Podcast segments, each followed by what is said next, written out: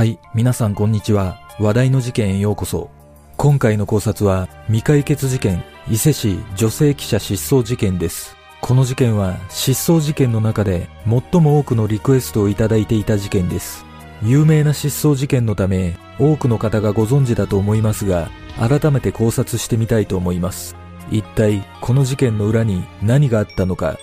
まずは事件概要からどうぞ。事件概要。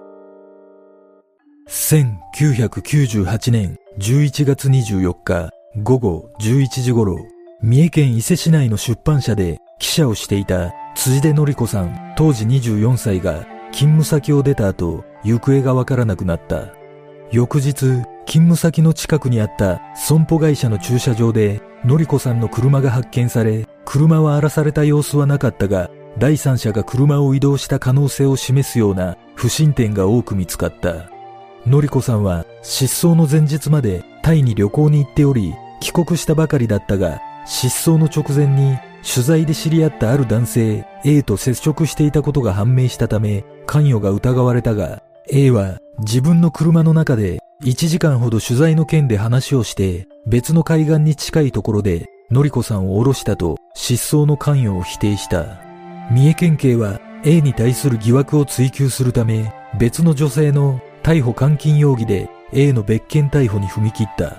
しかし、その後の裁判で逮捕監禁罪において A の無罪が確定し、反対にその後半で提出された取り調べの録音テープにより、警察が違法な取り調べを行っていたことが判明した。判決後、A は日本弁護士連合会に対して人権救済を申し立て、複数の賠償請求訴訟を起こしていたが、後に自ら取り下げ、無罪が確定すれば全てを話すと、のりこさんの家族に述べていたにもかかわらず、結局 A は沈黙を貫き続け、約束が果たされることはなく、その後、一切の証言を拒否している。これらのことから、現在も A の関与が疑われている他にも、様々な可能性が指摘されているが、未だに真相は明らかになっておらず、未解決のままとなっている。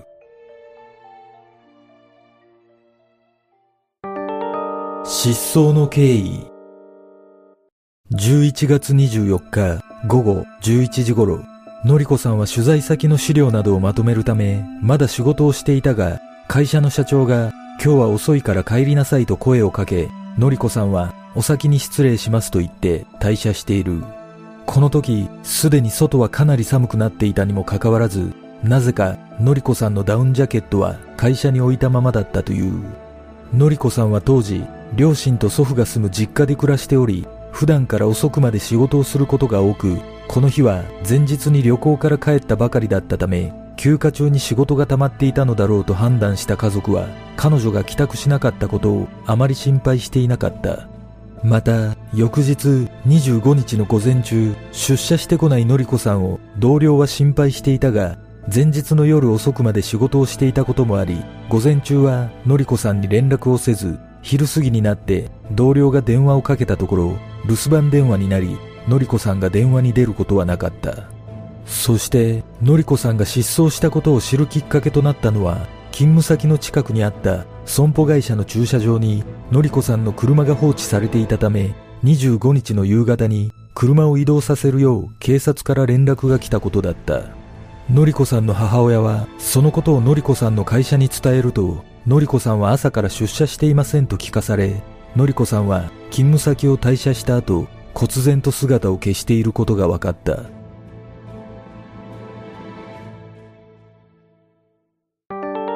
数々の不審な点。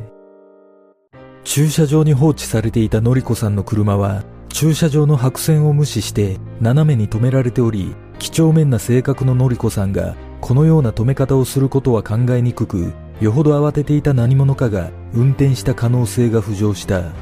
車のドアはロックされた状態で、車内に荒らされた形跡はなかったが、のりこさんの財布や手帳、携帯電話などが入ったショルダーバッグがなくなっていた。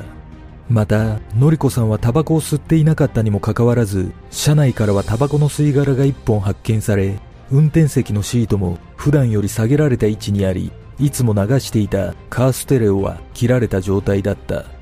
このようにのりこさんの車からは不審な点が多く見つかったが、当初警察は家族に車を移動させた後も、のりこさんを家出人として扱い、捜査を求める家族の言葉にも応じることはなかった。しかし、約1ヶ月後、警察は非公開での捜査を始め、関係者への事情聴取を行った。その結果、のりこさんの銀行口座から預金が下ろされた形跡はなく、付近の飲食店などでの目撃情報もないことが分かり、失踪当日の日中にはカメラ店に写真の現像を頼んだままだったことが判明し、自らの失踪ではない可能性が高まった。そして、のりこさんは失踪当日の昼間に過去の取材で接点のあった A という男から電話を受けていたことが分かり、さらに、のりこさんが勤務先を出る直前にも、この男から電話を受けていた事実が判明したため、A が失踪に関与した可能性が浮上した。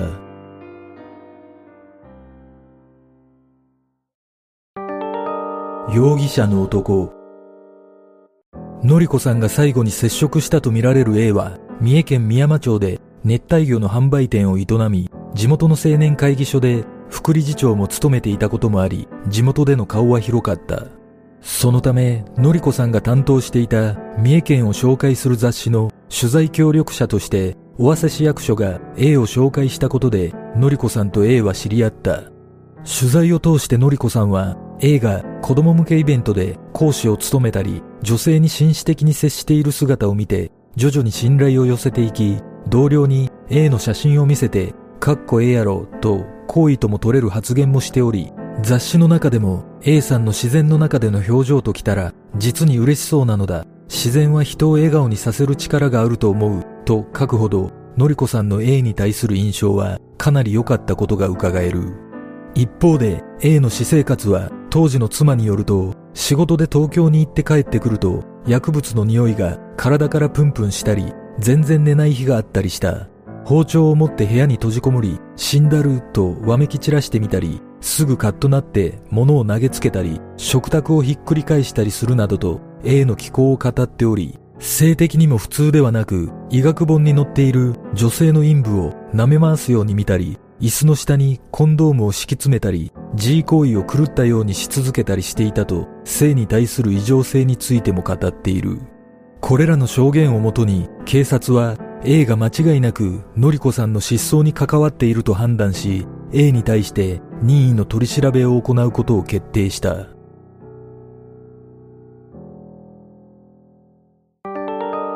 別件逮捕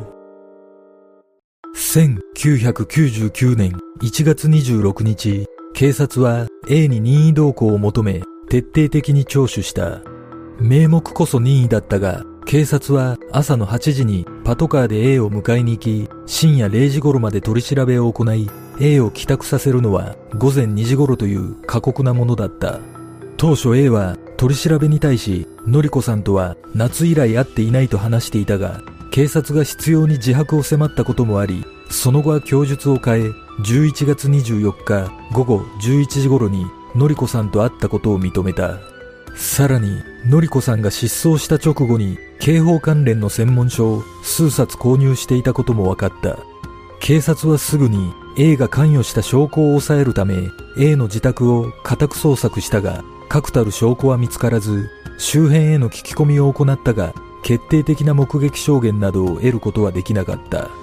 また、A の自宅からは女性の使用済み生理用品が見つかり、その血液型がのりこさんと同じ B 型であることが判明したが、当時 A が交際していた女性の血液型も B 型だったため、その生理用品は A に返却されてしまい、DNA 型鑑定は不可能となってしまった。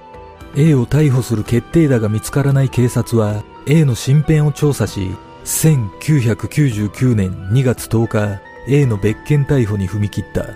その容疑は1997年12月に A が上京するたびに会っていた馴染みのホテトル城を自宅マンションに監禁したというすでに発生から1年以上が経過した逮捕監禁容疑だった。この逮捕は明らかに失踪事件を追及するための別件逮捕だったため A は4ヶ月以上にわたり厳しい追及を受けたが、一貫して関与を否定し、その後は弁護士の指示により完全黙秘を貫いた。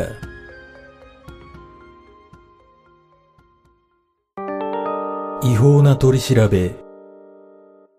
警察は A を別件逮捕に持ち込んだが、そもそも東京での逮捕監禁容疑の立証には無理があった。被害者とされるホテトル城の証言は A に暴行と強姦をされたにもかかわらず、その後、自ら睡眠薬や精神安定剤を飲んで眠ったため、詳細はよく覚えていないという不可解なものだった。さらに、このホテトル城の手帳には、事件があったとされる時間帯に、働きに出ていたことを推定させる書き込みが見つかり、この事件自体が警察による捏造の可能性を匂わせるものだった。その結果、裁判では、ホテトル城の証言の信用性が否定されたことで、A に対し無罪判決が言い渡され、検察が控訴しなかったことで、この事件は幕を閉じた。しかし、この事件の取り調べの中で、警察が偽計を用いて A を威圧したり、暴力とも取れるような行為をしていたことが発覚した。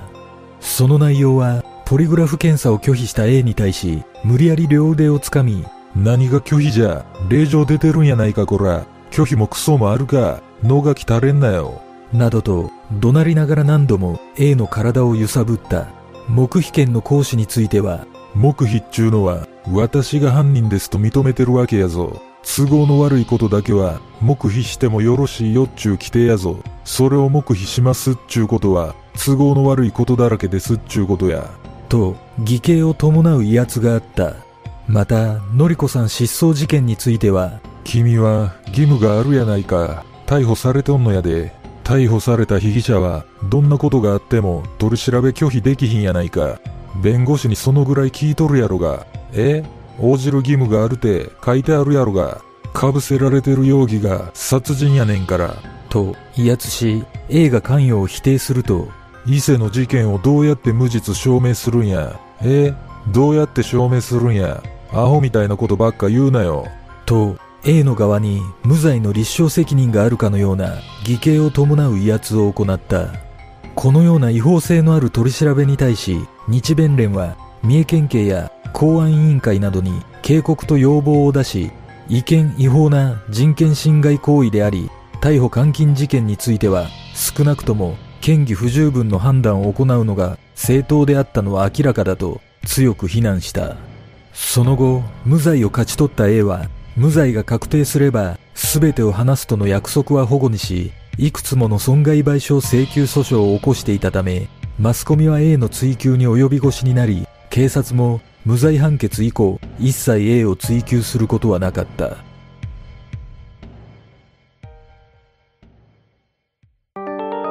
ジャーナリストの追及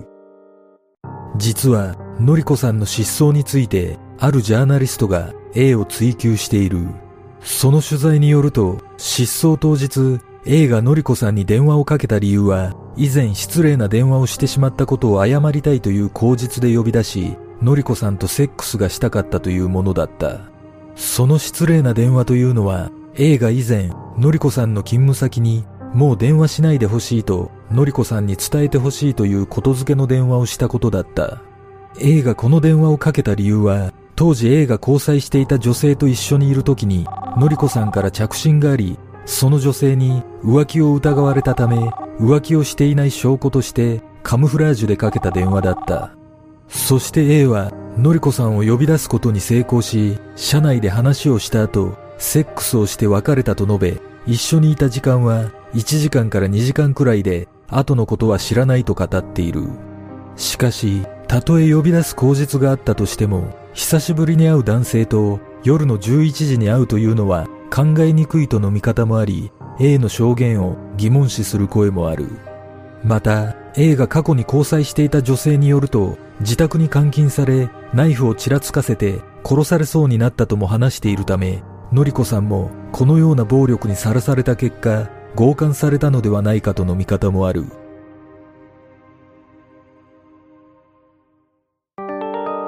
様々な説。この失踪事件をめぐっては、ネットを中心に様々な説が噂されている。その中でも最も多く見られる説は、三重県志摩市にある別名、売春島と呼ばれる綿鹿の島に失踪したというものだった。その説によると、のりこさんは綿鹿の島の実態について取材で暴こうとしていたため、何らかの事件に巻き込まれたのではないかとされている。この説について、のりこさんの母親は、面白おかしく騒ぎ立てているだけで、娘からそんな話は聞いたことがないと話しており、その可能性を否定しているが、家族を心配させないために黙っていたと考えることもできる。しかし、のりこさんと当時交際していた大手新聞社の記者でもあった男性は、この説はネット上での根拠なきデマだと語り、のりこさんが観光地としての側面から関心を持っていたのは事実だが、島の闇を解明しようという気持ちなどはなかったとも語っている。そしてもう一つ多く噂されている説が北朝鮮による拉致の可能性だった。この説の発端は2009年9月に産経新聞が北朝鮮拉致説を報じたことだった。その記事によると、拉致問題を調査している大学教員が韓国でのりこさんを知っていると証言する脱北者に出会ったというものだった。しかし、数年後、その大学教員が人違いをしていたことが判明し、信憑性が薄まった。ただ、この情報により、のりこさんの家族が北朝鮮の拉致が疑われる特定失踪者リストに登録していたため、現在もこの説が出回っていると考えられている。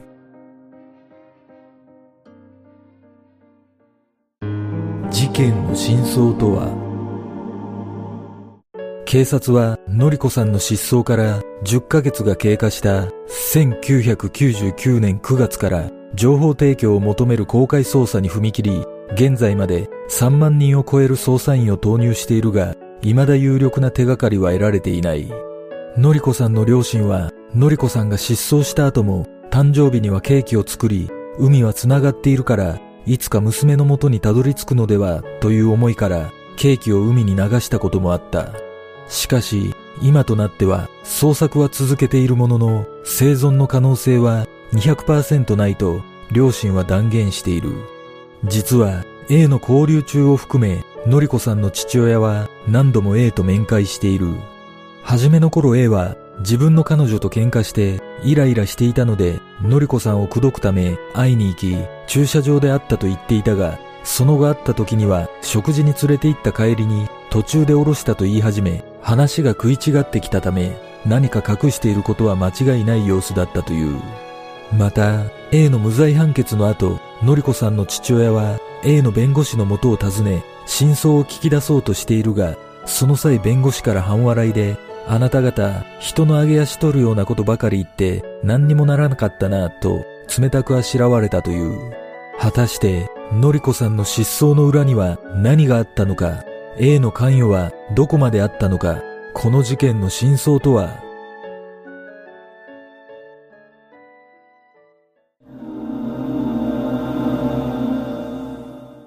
この失踪事件が解決できなかった一番の要因は、警察の初動の遅れにあったと感じます。のりこさんの車から発見されたタバコの吸い殻などの DNA 鑑定ができなかったことも、初動の遅れが原因で決定的な証拠を失ったという感が否めません。そして、これは私の推測ですが、のりこさんは残念ながら生存の可能性はほとんどないように感じます。実は、あるジャーナリストの取材の中で興味深い話があります。それは失踪当時、重機を使って山中で不審な作業をしていた人物がいたという情報です。警察もこの情報をもとに遺体が埋められている可能性を考え大規模な掘り起こしをしていますが7メートル以上掘るには令状などが必要となるため途中で断念したという経緯があります。仮にの子さんが殺害され深い場所に埋められていたとすれば一人で重機を使用して埋めるというのは困難だとも感じるため遺棄するのを手伝った人物がいた可能性もあります。これは私の想像ですが失踪当日 A はのりこさんに電話をして誘ったものの、会うことを断られたため、のりこさんが退社するのを待ち伏せし、そこで何かしらのトラブルに発展した末に殺害されたような気がします。もしかしたら A は、のりこさんにとってストーカーのような存在になっていたのかもしれません。この事件は様々な説が噂されていますが、やはり A が失踪に関与しているのは間違いないと感じます。A に関する情報を見ると、かなり女性関係の問題が多かったことが伺えるため、のりこさんも A の性的な異常性に巻き込まれ、何かしらのトラブルが発生したのではないでしょうか。この事件は、のりこさんが強姦された末に殺害されたというような見方も多いですが、私の考えでは、それは少し違うのではないかと思います。失踪当日の経緯を振り返ると、のりこさんが夜の11時に A に会うという行為は、以前から男女として深い関係があったということを物語っているような気がします。もともとのりこさんは A に対してかなりいい印象を持っていたことが伺えるため、女性関係が激しかった A にとって、のりこさんは都合のいい女の一人になっていたのではないでしょうか。失踪前日まで、のりこさんはタイに旅行に行っていたにもかかわらず、謝りたいという口実で電話をかけたタイミングが良すぎるため、おそらく二人は日頃から頻繁に連絡を取り、のりこさんがタイ旅行から帰ってくる日も A は知っていたような気がします。そして事件当日、二人の間に何かしらのトラブルが発生し、残念ながらのりこさんが死に至るような出来事に発展したと考えるのが可能性としては一番高いのではないでしょうか。例えば、A は遊びのつもりで交際していたにもかかわらず、のりこさんが本気になったため、めんどくさくなり殺害したという可能性も考えられますが、私の想像では、のりこさんの死には薬物が絡んでいるような気がします。A を知る人物によると、A が薬物を使用していたとの情報もあるため、殺意はなかったが死に至ってしまったという可能性も十分考えられます。仮に薬物の使用があったとすれば、A は逮捕されることを恐れ、どこかに遺体を遺棄し、証拠を隠蔽するため、車内を清掃したために、シートが一番後ろに下げられていたと考えることもできます。もしかしたら、タバコの吸い殻は単に処分するのを忘れたのかもしれません。